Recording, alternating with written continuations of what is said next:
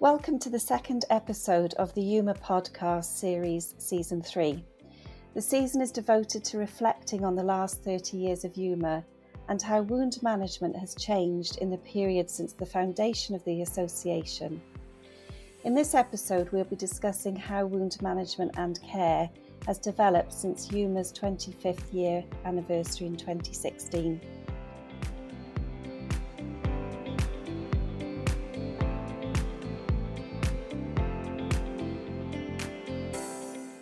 My name is Samantha Holloway. I'm a reader and programme director in the Centre for Medical Education, School of Medicine, based at the College of Life and Biomedical Sciences at Cardiff University in the UK. I'm also the chair of the Education Committee and Teacher Network of EWMA. I'm very pleased to welcome Dr. Kirsi Isoherranen and Dr. Severin Läuchli. Dr. Isoherranen is a specialist in dermatology at the Helsinki University Hospital Wound Healing Centre and currently EWMA Treasurer. Dr. Läuchli is a specialist in dermatology at the University Hospital of Zurich. Dr. Läuchli served as EWMA's president from 2015 to 2017. Welcome to both of you. Thank you, Samantha. Thank, thank you, EWMA, for inviting me to this podcast. It is a pleasure to join this with Severin. And hello to everyone and many greetings from Helsinki. Right now we have a little bit of snow and we'll keep fingers crossed that it remains until Christmas. Thank you, Kirsty. And Dr. Severin. I'm very excited to be part of this very interesting series of podcasts and uh, to be connected with EWMA in this way still. Thank you both. Severin, you were the EWMA president when EWMA celebrated the 25th anniversary of the association, and Kirsi, you have been a key figure in the work of EWMA as a current EWMA Council member as well as EWMA treasurer. A lot has happened in these five years, both with regards to innovation and, of course, especially during the last two years, with COVID 19 causing major disruption. Whilst COVID is not the focus of the podcast, I'd like to start by asking you both about your points of view on the more recent developments and trends in wound healing that you've observed. Severin, would you like to answer first? Yes, there have been a lot of exciting uh, developments in the past years since I was EWMA president, and and and it's really nice to see that the field of wound care is evolving. It's not a field which is evolving very rapidly, uh, usually. It's not like we have a different situation overnight, uh, but there are many uh, incremental developments which, which really make a difference in, in the way we can care for our patient. Just one thing that comes to my mind in this in this context is that um, a number of years ago, we published uh, the EWMA document about advanced uh, treatments. And um, th- there was a nice overview of, of many um, really innovative treatments. And since that document uh, was published, there have been so many new things uh, which came up, so many really advanced uh, and targeted therapy therapies for, for wound healing um, which I think bring a, a, real difference to, to patients, especially to patients with uh, difficult to heal wounds, with hard to heal wounds, where we can uh, just give a, a kickstart to, to many wound healing processes and, and increase the speed of them. Of course, another thing which is uh, may, maybe less uh, nice development in the last two years uh, since the, the COVID pandemic, we've had a, worsening of the wound care for many patients. I also have uh, observed and uh, because many many people just didn't get the care anymore that they that they should deserve. They didn't go to their doctors. They didn't go to their wound care centers. They didn't see their nurse anymore so regularly because of the pandemic. And this shows maybe a, a little shortcoming in in some developments that had started before already, but that have not taken off as much as they should have, maybe with things like teledermatology, with uh, wound, remote wound care, with uh, remote support for these patients. Thank you, Severin. And um, just going back to the question about recent developments, Um, is there an example you can give from your own clinical practice about, you mentioned the advanced therapies, is there one in particular that you can think of that's been, uh, has changed practice a little bit for you?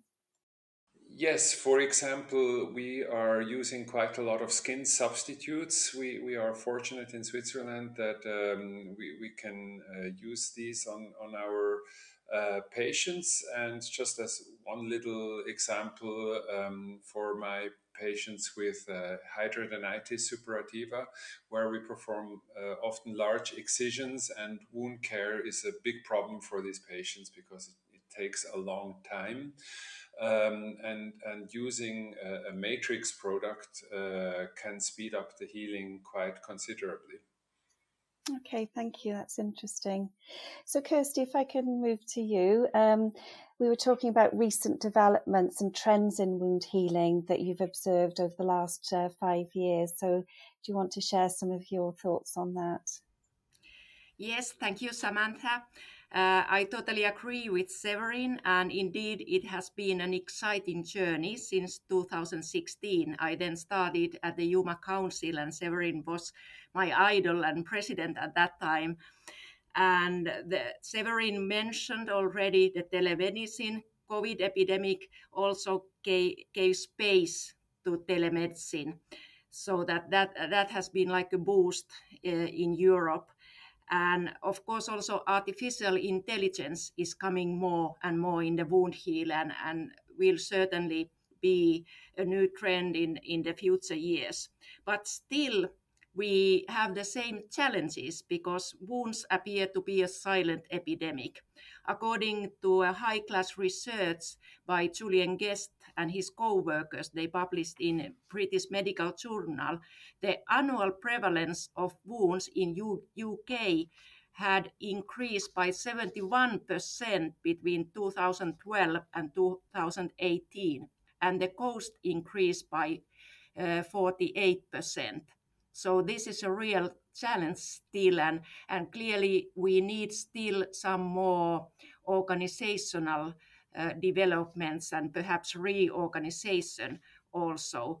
And uh, this po- the wound epidemic also poses a significant challenge to primary care. The wound patients should obtain a wound diagnosis um, uh, uh rapidly enough and also the necessary referrals.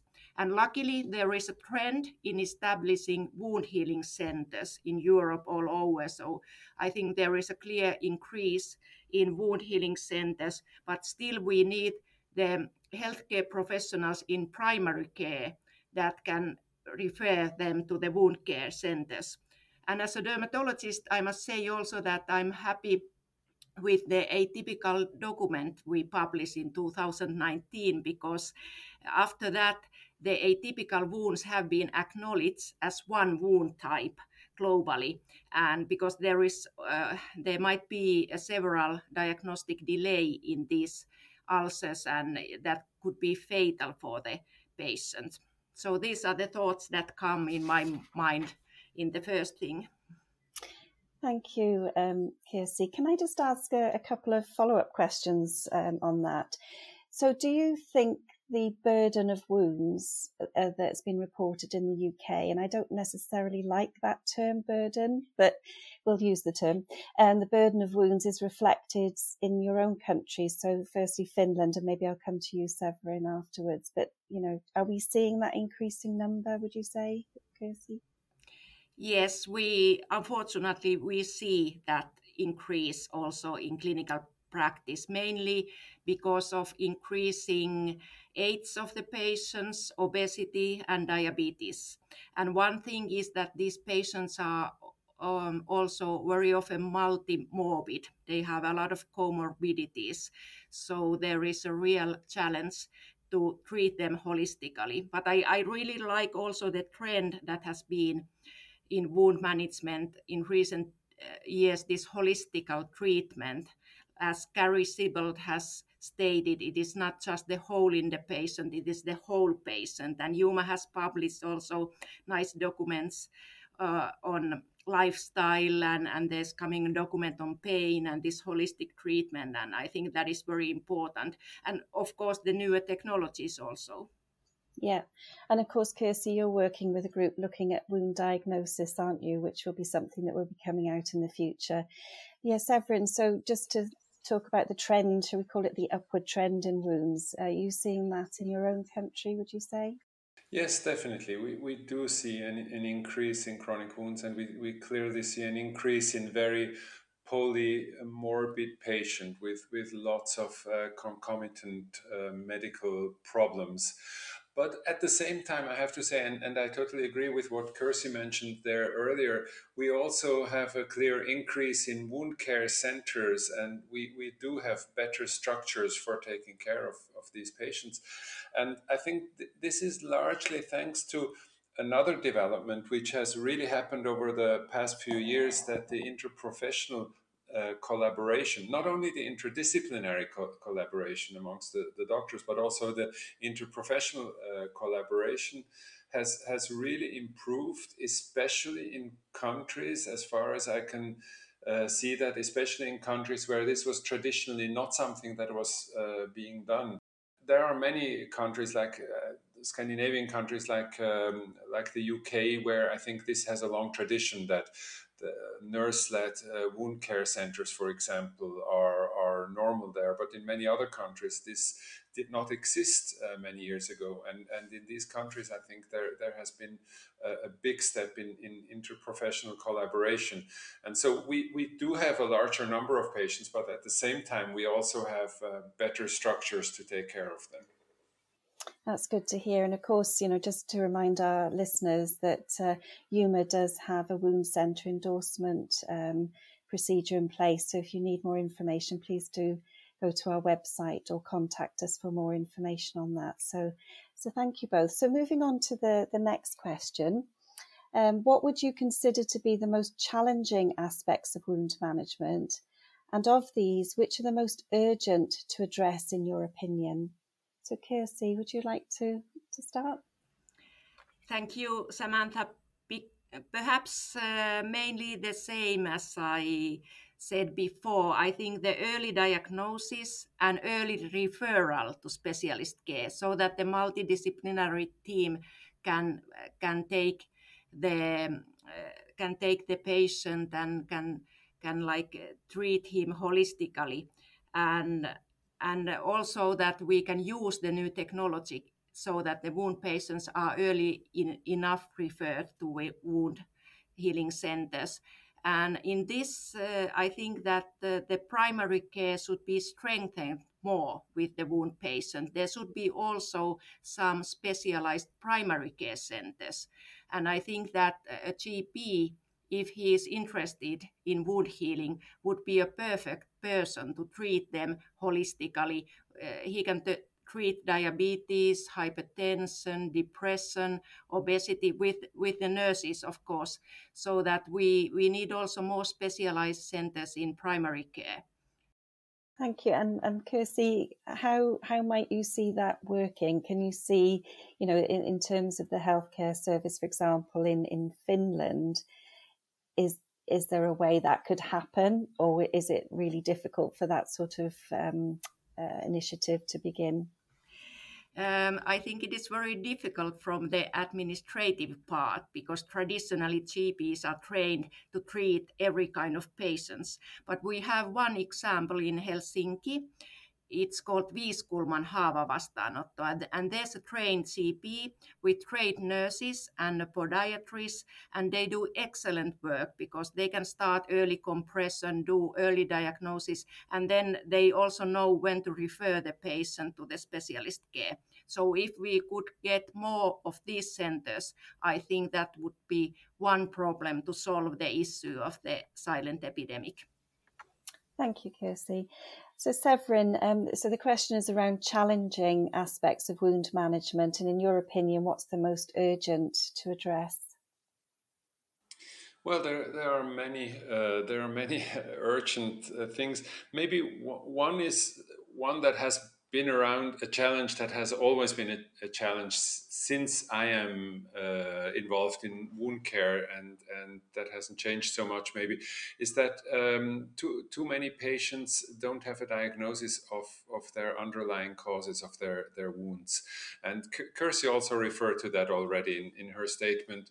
Uh, but it's it's uh, really something which which saddens me to see so many uh, patients that for example, are referred with or treated with a leg ulcer, but uh, no one ever has gone to the trouble to see why does the patient have a leg ulcer. It's not automatically a venous leg ulcer. It can have many other causes. It can be an atypical wound. It can be an arterial wound, or or even if it is a venous wound. Uh, they are just uh, treated as a leg ulcer and nobody has been thinking of doing compression therapy.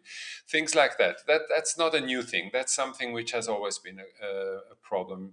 And i think um, uh, initiatives like the, the atypical wounds document of, of EWMA is an important uh, step in that direction to just draw uh, the the people's uh, the people who treat wounds their attention to, to the fact that it's really maybe more important than just looking at the wound is to look at the underlying disease. And as Kirsty already mentioned look at the whole patient also. What what are the patient's needs really? Thank you Severin. So if I can come back to you Kirsty um, because Severin mentioned wound diagnosis can you just give us a little bit of an overview and perhaps let our listeners know when we might expect to have the because there is a project on wound diagnosis. Can you just tell us a little bit about the timeline for that and when we can expect some? Uh, yes, we are starting uh, to write a document on venous leg ulcer diagnostics, where we would include these typical causes like venous leg ulcers, arterial, mixed, uh, uh but also these atypical wounds. And, and it, it is, uh, we try to be as holistic as we can, but also as simple as uh, as we can. Because I, I treat, I teach to medical students that there are six things you must keep in mind. And first come the three I's: infection, ischemia, insulin, that is diabetes, and those things you must exclude also at emergency departments.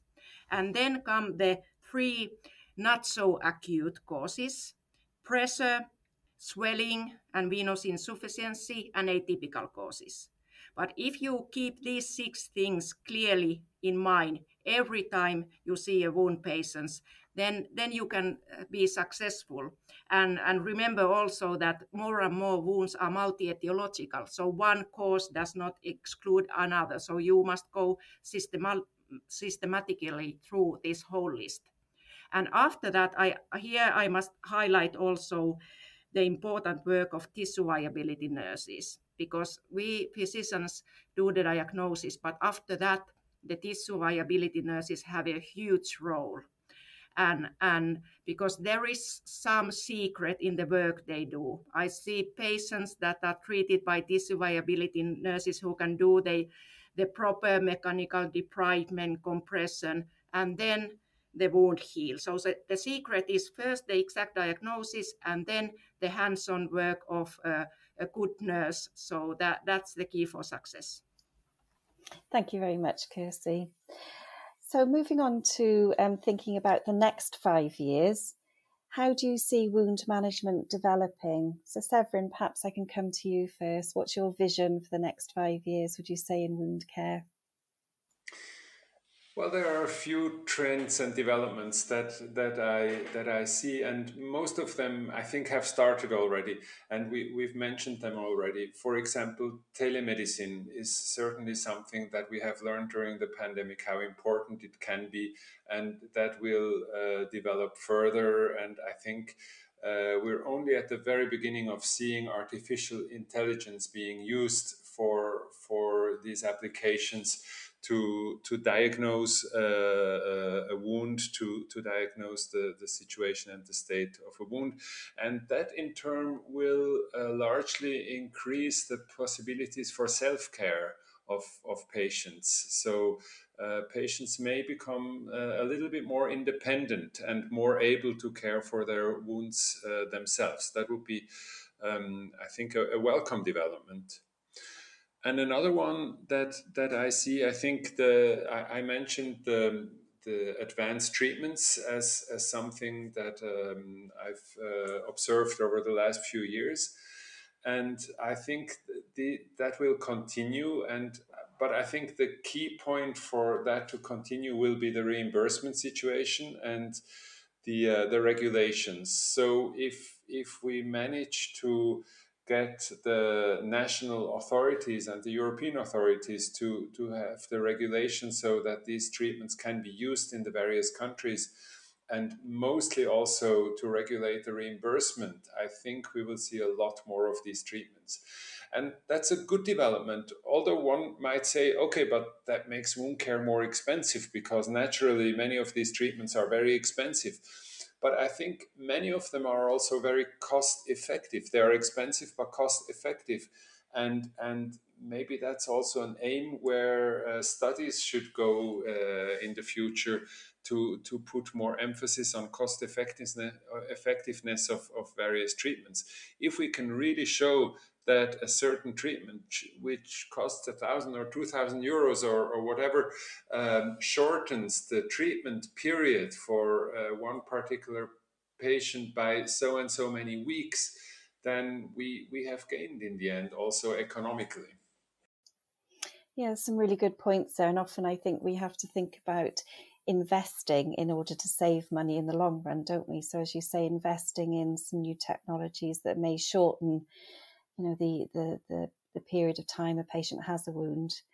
Uh, but I, uh, another important point you made was around self care, and I think it's important to mention we're not trying to say that all patients have to self care, but actually they are part of the team, that multidisciplinary team. So actually involving them in their care um, should improve things. You know, we know we've got the EWMA person centered document that talks very much about that. So thank you, Severin. Um, Kirsty, the same for you. Sort of in the next five years, what do you hope to see working as a dermatologist? One one thing perhaps comes to my mind that if we could if we could get more patient organizations that could help for for advocacy because uh, that could improve self-care and also advocacy so that we we could get the patient's voice more more visible in the in the in the advocacy part. Thank you, Kirsty. So, how do you think you might do that? How could you tackle that? You know, how do we encourage people to come forwards and be involved and get that patient voice? Would you say? Well, it needs some some five to ten patients that are ready for that work and who are active and and who can tell very clearly their point. We have have some some thoughts in Finland, but uh, sometimes uh, these things also take time. But I think it must come from the active patients, and then us healthcare professional uh, could be uh, in supporting them. But but the first the first voice should be the theirs. But of course, they need our support. Yeah, and I know, you know, in the past, as you'll know, Severin EWMA's worked hard on advocacy advocacy projects uh, in order to improve healthcare policies. So I guess it's, you know, again, a call out to anyone listening to this podcast if they want to be involved to to certainly get in touch and discuss that with us. So moving on to um, to one of our final questions, actually, is what role do you think EWMA and other wound management societies can or should play in the continuous development of research, education, and clinical practice in relation to wound, ma- wound management. Uh, Severin, what's your thoughts? Well, I, think EWMA has really established itself um, in the 30 years of its existence as the uh, maybe most important uh, wound care organization in, in Europe, if, if not even further afield, and as, as an authority in, in, these, uh, in, in this field. And so I think um, EWMA has played this role already and, and should continue to play uh, an important role for advocacy, for really supporting new developments uh, in, in wound care to make it possible that uh, new treatments and, and also new trends that we have been discussing can, uh, can be implemented and also in, in disseminating and implementing uh, knowledge, um, which is something that has always been a, a strong point of EWMA. And, and I think that should also, in the next few years, be uh, continue to be one of the main focuses of, of EWMA. I'm thinking, for example, of um, the education of, of medical doctors, where we, we still have a long way to go because uh, in most medical curricula, um, wound care does not have an important enough uh, place yet. But with uh, the establishment, uh, for example, of, of um, wound uh, care specialist title for doctors, where the EWMA, where EWMA has been playing an important part, um, I think we're moving one step closer to that. Thank you, Severin. Actually, just on that point, Kirsty, um, regarding the European Association of Fellows in Wound Healing, you represent EWMA as part of that. Have you got any update for us on on that those specialist um, training?